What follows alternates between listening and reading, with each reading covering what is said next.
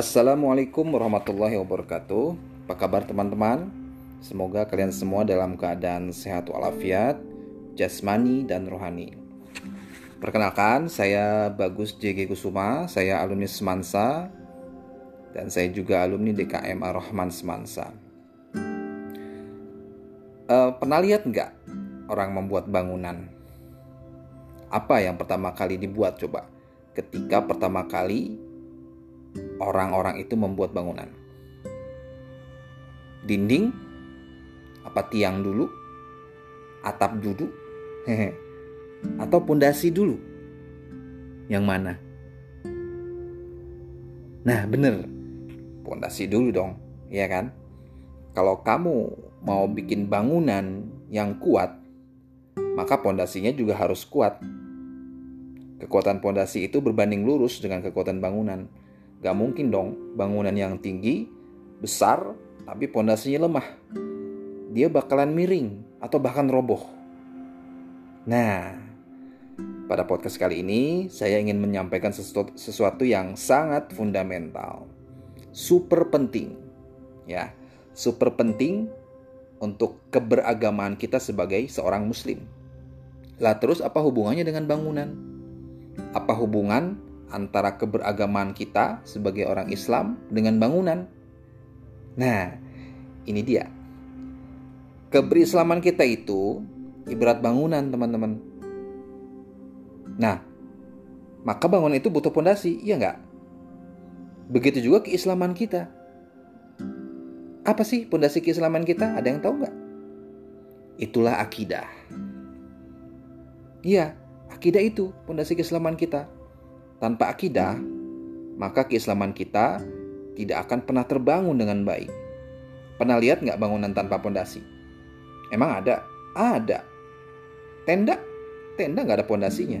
Tapi apa yang terjadi? Begitu ketiup angin, terbang deh. Bahkan hilang. Gitu juga kita, kalau kita berislam tanpa akidah yang kuat, maka keislaman kita juga akan terbang, bahkan hilang. Jangan sampai deh ya. Maka kita bisa lihat tuh fenomena orang yang pindah agama dari Islam ke agama lain. Murtad namanya. Atau ngakunya Islam tapi perilakunya jahiliyah. Fasik ya namanya. Kenapa bisa begitu? Yaitu sebabnya nggak lain dan karena enggak karena akidahnya payah, akidahnya lemah, pemahamannya tidak baik. Jangan sampai ya itu terjadi pada kita. Maka dari itu, saya ingin katakan bahwa memiliki akidah yang kuat itu adalah super penting. Karena keislaman kita, maka kehidupan dunia dan akhirat kita itu sangat bergantung tuh sama akidah itu. Ya. Kalau akidah, akidah kita baik, maka keislaman kita juga akan baik. Saking pentingnya akidah nih, ilmu tentang akidah itulah yang pertama kali diajarkan oleh para rasul. Mulai dari zaman Nabi Adam alaihissalam, manusia pertama di muka bumi, hingga Nabi Muhammad sallallahu alaihi wasallam. Kenapa? Ya karena penting. Karena akidah itu adalah inti dari ajaran agama Islam. Super penting dan super wajib untuk dipahami. Bagaimana Al-Quran menjelaskan tentang akidah? Al-Quran mengungkapkan akidah dengan istilah iman. Ya. Dan digabungkan dengan amal soleh. Kenapa? Karena ternyata keimanan itu tidak cukup jika tidak digabungkan dengan amal soleh. Ya, maka kita sering menemukan ayat-ayat dalam Al-Quran kata beriman digabungkan dengan kata-kata amal soleh. Allah berfirman dalam surat Al-Kahfi ayat 107 dan 108. A'udzu billahi minasyaitonir rajim. Bismillahirrahmanirrahim. Innal ladzina amanu wa 'amilus solihati kanat lahum jannatul firdausi nuzula khalidina fiha la yabghuna anha hiwala. Sungguh orang yang beriman dan mengerjakan kebajikan, atau amal solih, untuk mereka disediakan surga Firdaus sebagai tempat tinggal. Mereka kekal di dalamnya, mereka tidak ingin pindah dari sana. Kemudian di surat An-Nahl Allah berfirman ayat 97 Man amila salihan min dzakarin aw unsa wa huwa mu'minun falanuhyiyanah thayyibah wala najziyannahum ajrahum bi ahsani ma kanu ya'malun Barang siapa mengerjakan kebaikan baik laki-laki maupun perempuan, dalam keadaan beriman, maka pasti akan kami berikan kepadanya kehidupan yang baik, dan akan kami beri balasan dengan pahala yang lebih baik dari apa yang telah mereka kerjakan. Jadi, orang beriman dan beramal soleh itu pertama dia punya akidah yang kuat, dan Allah akan berikan balasan kebaikan di dunia dan di akhirat. Enak kan? Jadi orang punya akidah yang baik. Nah, lalu di mana letaknya iman? Iman itu letaknya di hati. Maka hati merupakan standar untuk penilaian akidah kita yang akan menentukan tempat kita di akhirat nanti. Allah berfirman, Yauma la yanfa'u malu wala banun illa man atallahu biqalbin salim yaitu pada hari ketika harta dan anak-anak tidak berguna kecuali orang-orang yang menghadap Allah dengan hati yang bersih.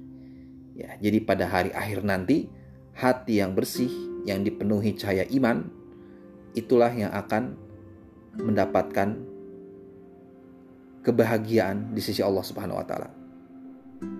So, sekarang mudah-mudahan kalian sudah sedikit banyaknya tahu ya bagaimana pentingnya pemahaman akidah bagi kehidupan kita sebagai muslim dan efeknya yang bisa dirasakan bukan cuma di akhirat, di dunia udah bisa dirasakan. Nah, kalau sudah tahu akidah itu penting, kita harus belajar tuh tentang akidah. Mulai dari mana ya belajar akidah? Belajar akidah bisa dimulai dari pemahaman tentang tauhid. Apa sih tauhid itu? Tauhid itu ilmu yang merupakan dasar dari iman kepada Allah.